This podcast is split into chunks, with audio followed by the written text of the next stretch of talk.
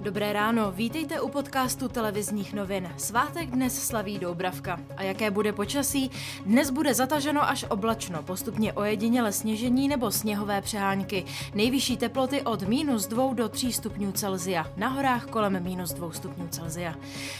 A teď ke zprávám. Ode dneška mohou otevřít některé obchody, které byly doposud v rámci protiepidemických opatření uzavřeny. Vláda totiž mezi základní potřeby nově zařadila dětské oblečení, obuv a také papírnictví. Očkování proti covidu nadále provázejí zmatky a problémy. Například seniori, kteří v pondělí dorazili na rezervovaný termín do nemocnice v Neratovicích, museli odejít s nepořízenou domů. Lékaři neměli vakcínu, ale systém o tom podle nemocnice nevěděl. Seniori netuší, jestli dostanou náhradní termín nebo se mohou registrovat na jiné očkovací místo.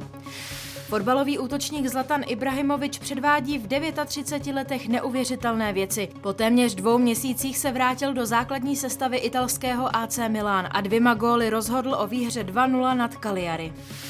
Tomáš Hertl pokračuje ve skvělém vstupu do nové sezóny NHL a momentálně je nejproduktivnějším hráčem celé soutěže. Tentokrát v zápase ze St. Louis zaznamenal dvě asistence, ale jeho San Jose na body nedosáhlo. Více podrobností a další aktuální zprávy najdete na webu TNCZ.